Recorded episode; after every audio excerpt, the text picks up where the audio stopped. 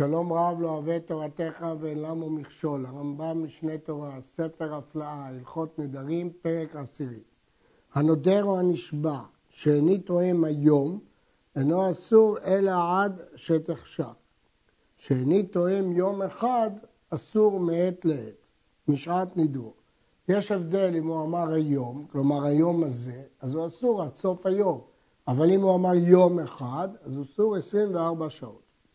לפיכך, הנודר שאינו תואם היום, אף על פי שהוא מותר משטח שח, לא יאכל משטח שח עד שישאל לחכם גזרה שמא יישבע פעם אחרת יום אחד ויאכל משטח שח. שהרי אין כל העם יודעים הפרש שבין זה לזה. כיוון שההפרש בין היום לבין יום אחד הוא דק, אז יש חשש שאנשים יטעו ביניהם, ולכן גם מי שאומר היום גוזרים עליו שלא יאכל בלי שאלת חכם משטח שח, כמובן עד מעת לעת. למה? שמא פעם אחרת הוא ידור יום אחד, ואז הוא אסור מעת לעת והוא לא ידע, לכן גוזרים עליו. בגמרא ישנה דעה נוספת, שהסיבה שמחמירים עליו, כי יש איסור מסוים בנדר, ולמילא ההחמרה הזאת יש קנס. על פי זה כתבו הראשונים שבנדר של מצווה לא מחמירים עליו. אבל הרמב"ם לא הזכיר בכלל את הטעם הזה של קנס, אלא רק את הטעם של טעות. נדר שאיני תואם יום, הוא לא אמר היום והוא לא אמר יום אחד. הרי זה ספק, ואסור מעת לעת כאומר יום אחד. מחמירים עליו שלכתחילה כאילו אומר יום אחד ואסור, אבל אם אכל החשש שלך אינו לוקה, כי מספק כמובן שאי אפשר להלקות אותו. שאיני תואם שבת זו, הרי זה אסור בשאר ימי השבת וביום השבת, והרי הוא מותר מאחד בשבת, כי הוא אמר שבת זו, כלומר כאילו הוא אמר עד סוף השבוע. מה שנשאר עד סוף השבוע, כולל השבת הבאה, עד יום ראשון. שאיני תואם שבת אחת, שבוע אחד, הרי זה אסור שבעת ימים מעת לעת, כמו שפירשנו בהלכה הקודמת. אמר שבת סתם, ולא פירש, לא אחת ולא זו, הרי זה ספק, ואסור שבעת ימים מעת לעת לכתחילה מספק, ואם אכל אחר השבת אינו לוקה, כי מספק אי אפשר להחמיר עליו. אם כן, הספק האם יום נחשב כהיום, או שנחשב כיום אחד, לכן הולכים לחומרה ולא לוקה.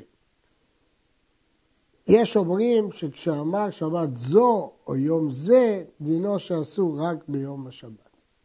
הלכה ג' שאיני שותה חודש זה, אסור בשאר החודש, כי הוא התכוון עד סוף החודש.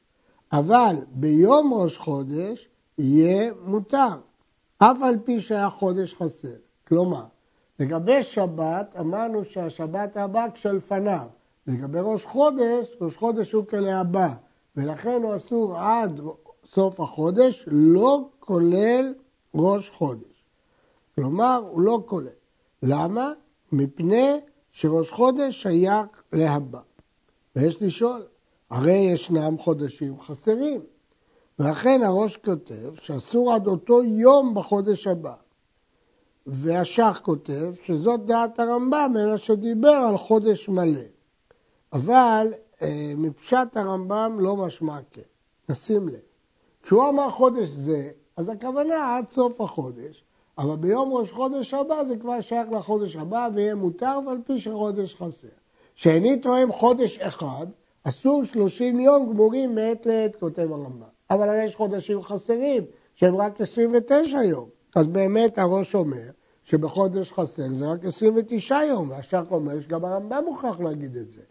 אבל פשט לשון הרמב"ם, שבכל מקרה צריכים 30 יום. אומר אני מקרה יוסף, כי רוב החודשים מלאים. כיוון שרוב החודשים מלאים, זה הכוונתו ל-30 יום. נדר חודש סתם, הוא לא אמר חודש הזה, והוא לא אמר חודש אחד, אסור 30 יום מעת לעת מספק, ושוב לא לוקים עליו, כאותה סברה שאמרנו בהלכות הקודמות. שאיני אוכל בשר שנה זו, אפילו לא נשאר מהשנה אלא יום אחד, אין אסור אלא אותו היום, וביום ראש השנה מותר. הוא אמר שנה זו, ראש השנה זה כבר של שנה הבאה, ולכן כמה שנשאר מהשנה, אפילו יום אחד. וראש השנה לנדרים הוא יום ראש חודש תשרי. זה יום ראש השנה לנדרים. שאיני אוכל שנה אחת, הרי זה אסור שנה תמימה מיום ליום, כי לא אמר שנה זו, שנה אחת בדיוק כמו ההלכות הקודמות, זה שנה תמימה. ואם נתעברה השנה, אסור בה ובעיבורה. כיוון שהוא אמר שנה אחת, ויש שנה מעוברת, אז זה אסור שנה תמימה, כולל חודש העיבור. כשאני אוכל שנה, הוא לא אמר זו ולא אמר שנה אחת, הרי זה אסור מיום ליום בספק, כמו שביארנו, אסור ולא לוקה, בדיוק כמו ההלכות הקודמות. נשים לב שפה הרמב"ם לא כתב מעת לעת, אלא מיום ליום, ונחלקו בכך הפוסקים. מה שאמרנו, שאם נתעברה השנה אסור בה ובעיבורה, הרשב"א והמאירי סוברים שזה דווקא כשהוא אומר שנה זו, אז השנה כוללת את חודש העיבור. אבל אם אומר שנה אחת, משמע סתם שנה שאינה מעוברת. אבל הרמב"ם לא סובר כך. הרמב"ם סובר שגם כשהוא אומר שנה אחת, אם התעברה השנה זה כולל את העיבור, ואם כן בזה הרמב"ם חולק על הרשב"א, וסובר שאין הבדל שנה זו או שנה אחת, בכל מקרה זה כולל את חודש העיבור. שאיני שותה יין שבוע זה, כלומר שבע שנים, שמיטה. אסור בשאר שני השבוע, כמה שנשאר עד סוף השבוע, ובשנת השמיטה. כאן השמיטה הולכת כשלפניו, לא כשבע השנים הבאות, אלא כשלפניו, ולכן היא אסורה. ואינו מותר לה מראש השנה של מוצאי שביעי. אבל אם הוא אמר שאיני שותה יין שבוע אחד, אסור שבע שנים גמורות מיום ליום, לא כמה שנשאר בשמיטה הזאת. אמר יובל זה, אסור בשאר שני היובל ובשנת החמישים עצמם. כלומר, לדעת הרמב"ם, שנת היובל אינה נחשבת ליובל הבא, אלא ליובל הזה, ולכן הוא אסור גם בה.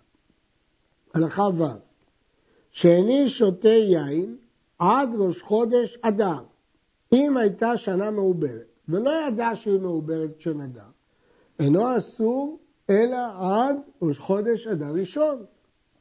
כי הוא לא ידע שהשנה מעוברת, אז ברור שכוונתו היא סוף אדר, כוונתו לאדר ראשון. ואם נדר עד סוף אדר, כשהוא אמר את המילה סוף אדר, הרי זה אסור עד סוף אדר שני. וקשה, הרי הוא לא ידע שהשנה מעוברת, מה ההבדל אם הוא אמר עד ראש אדר או עד סוף אדר? הרי הוא לא חשב בכלל שהשנה מעוברת. אומר עליך משנה, שכיוון שהוא אמר סוף אדר, הוא התכוון עד שיעבור אדר. אז אם השנה מעוברת, אדר לא עובר עד אדר שני, למרות שהוא לא ידע שהיא מעוברת. ואם ידע שהשנה מעוברת ונדר עד ראש חודש אדר, אסור עד ראש חודש אדר שני, כי הכלל אצלנו שבשנה מעוברת מחשבים את אדר לאדר שני. האוסר עצמו בדבר עד הפסח, בין שאמר עד לפני הפסח, בין שאמר עד הפסח, אינו אסור אלא עד שיגיע בלבד. זאת מחלוקת אה, תנאים, מה הדין לפני, מה פירוש המילה לפני?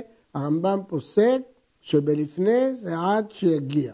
הרמב"ן חולק, אבל זאת דעת הרמב"ם, שבין שאמר עד הפסח, עד לפני הפסח, הכוונה עד שיגיע. ואם אמר עד שיהיה הפסח, הרי זה אסור עד שיצא הפסח. כי הוא אמר עד שיהיה כולל הפסח. אמר עד הקציר או עד הבציר, או שאמר עד שיהיה הקציר או הבציר, אינו אסור אלא עד שיגיע. זה הכלל. כל שזמנו קבוע ונדר עדיו, אינו אסור אלא עד שיגיע. ואם נדר עד שיהיה, אסור עד שיצא, כמו שאמרנו בפסח. וכל שאין לו זמן קבוע, כגון זמן הקציר והבציר, פה זה לא משנה. בין שנדר עדיו עד הקציר, בין שנדר עד שיהיה קציר, אינו אסור אלא עד שיגיע. האוסר עצמו בדבר עד הקיץ. הרי זה אסור עד שיתחילו אנשי המקום שנדר בו להכניס כלכלות תאנים, כי העולם קורא דווקא לתאנים קיץ. עד הקציר, עד שיתחילו לעם לקצור קציר חיטים, אבל לא קציר שעורים, כי זאת ההגדרה בדרך כלל של אה, קציר. פירש ואמר עד שיעבור הקיץ, הרי זה אסור עד שיכפלו העם רוב המחצלאות שבמוקצה שמייבשים עליהם תאנים וענבים לעשותן גרוגרות וצימוקים. הזמן של עד שיעבור הקיץ, פה זה כבר מושג אחר, שהם נוהגים לייבש את התאנים ואת הגוגות והצימוקים, אבל הכל לפי מנהג המדינה, למה הם קוראים. כיצד? הרי שנדב בבקעה ואסר עצמו בדבר עד הקיץ ועלה להר, אינו מסתכל בקיץ של המקום שהוא בו עתה אם הגיע או לא הגיע, אם שם כבר קיפלו את המקצועות של התאנים, אלא בקיץ של מקום שנדר בו ועליו הוא סומך וכן כל כיוצא בזה. כלומר, כשאנחנו מדברים על מנהג המקום, הכוונה מנהג המקום שהוא נדר, זה מה שקובע. האוסר עצמו בדבר עד הגשם, הרי זה אסור עד זמן הגשמים. לא עד שירדו גשמים בפועל, אלא עד זמן הגשמים. מה זה זמן הגשמים? שהוא בארץ ישראל ראש חודש כסלו. הגיע זמן הגשמים, הרי זה מותר. בין ירדו גשמים, בין לא ירדו. כי הוא אמר עד הגשם. זה הכוונה עד הזמן שבדרך כלל יורדים גשמים. ואם ירדו גשמים משבעה עשר בחשוון, הרי זה מותר. אם כבר ירדו בפועל גשמים במרחשוון, אז כבר הוא מותר. יוצא שמקלים עליו משני צדדים. אם הגיע ראש חודש כסלו, אז בין אם ירדו גשמים, בין אם לא ירדו, הוא מותר. ואם ירדו גשמים בפועל, אז כבר משבעה עשר בחשוון הוא מותר בכל מקרה. שואל הרעב"ד, יוצא שהרמב"ם פסק לשתי הדעות, לכולה, גם עד זמן הגשמים וגם עד שירדו גשמים בפועל. מסביר האור שמח שהרמב"ם פסק כפי הדעה שכוונת האדם עד שירדו גשמים, אבל ברור שהוא לא התכוון בשום אופן ליותר מזמן הגשמים, עד אז בוודאי הוא לא פסק. הרב"ד חולק והוא סובר שהכוונה היא עד זמן הגשם, עד זמן רביעה ראשונה של גשם, שזה י"ז במרחשוון. נמשיך. ואם אמר עד הגשמים, הוא לא אמר עד הגשם, אלא אמר עד הגשמים, הרי זה אסור עד שירדו הגשמים. פה ברור שהוא מתכוון שירדו הגשמים בפועל, והוא שירדו מזמן רביעה שנייה, שהיא בארץ ישראל ובמקומות הסמוכים לה משלושה ועשרים במחשוון ואילך. זה מה שקובע לגבי המילה גשמים, ירידת גשמים. ואם פירש ואמר עד שיפסקו הגשמים, הרי זה אסור עד שיעבור הפסח בארץ ישראל ובמקומות שהם כמותה. דעת הרייבד, שבכל מקום הולכים אחרי הזמן שבארץ ישראל, אבל דעת הרמב"ם, רק בארץ ישראל ובמקומות שהיא כמותה. מי שהדיר את אשתו במרחשוון ואמר לה, שאין את נהנית לי מכאן ועד הפסח, אם תלכי לבית אביך מהיום ועד סוכות. יש נדר, שתהיה אסורה עד הפסח, ויש תנאי, אם היא תלך עד סוכות. הרי זו אסורה ליהנות לו מיד, למרות שאנחנו לא יודעים אם התנאי יתקיים או לא יתקיים. גזירה שמא תלך, אולי אחרי, אחר כך היא תלך והתנאי יתקיים, אז כבר אנחנו צריכים לאסור עליה בהנאה. ואם הלכה לפני הפסח, והרי הוא מענה אותה לפני הפסח, הרי זה לא כן, כי התנאי יתקיים והנדר מופר, בוודאי שהוא לא כן. עבר הפסח, אף על פי שהלך התנאי, הרי זה אסור לנהוג בחולין בנדרון, הנכרה שתלך ותענה. הרי כל הנדר הוא שאסור לו לענות עד הפסח אם היא תלך עד סוכות. אז מה עכשיו אכפת לי שהיא תלך אחרי הפסח? אומר הרמב"ם לא, לא ניתן לו ללכת. אלא נוהג באיסור עד החג כמו שנדע. ואף על פי שתלה הנדר באיסור זמן שעבר, וכן כל כיוצא בזה. ואם הלכה אחר הפסח אינה אסורה מליהנות לו, כי כל הנדר היה רק עד הפסח. הראשונים תמהים מאוד על דברי הרמב"ם. מה ההיגיון שהיא אסורה ללכת אחרי הפסח? הרי זה תנאי שיעבור על הנדר, אבל הנדר כבר לא יעבור, כי הוא הדיר אותה רק עד הפסח, הוא כבר עבר הפסח. אז לא שעכשיו הנדר יתקיים, אז מה אכפת לי עכשיו אם היא תקיים את התנאי או לא תקיים את התנאי? ולכן כל הראשונים נחלקו, הטור והרב"ד, על הדין הזה של הרמב"ם. אמרו, מה הבעיה שהיא תלך אחר הפסח? כסף משנה נדחק להוציא את דברי הרמב"ם מפשטם. הטורי זהב התקשה, אבל בכל אופן הרמב"ם הוא קשה, כי לא מובן אם הנדר הוא עד הפסח, מה אכפת לי קיום התנאי אחר הפסח? מה זה מפריע לי? אמר לה, שאין את נהנית לי עד החג. אם תלכי לבית אביך עד הפסח, הוא אסר לה ליהנות עד החג אם היא תלך עד הפסח. אסורה ליהנות מיד, כי אנחנו לא יודעים אם מתקיים את התנאי או לא תקיים את התנאי. ואם הלכה לפני הפסח ונמצא מענה אותה, הרי זה לוקה.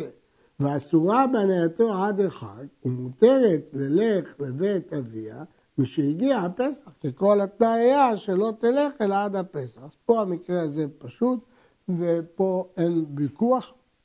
ברור שהיא מותרת ללך אחר הפסח כי עבר התנאי, אבל ודאי שלא ניתן לה ליהנות עד שנוודא שהיא לא יכולה לקיים את התנאי.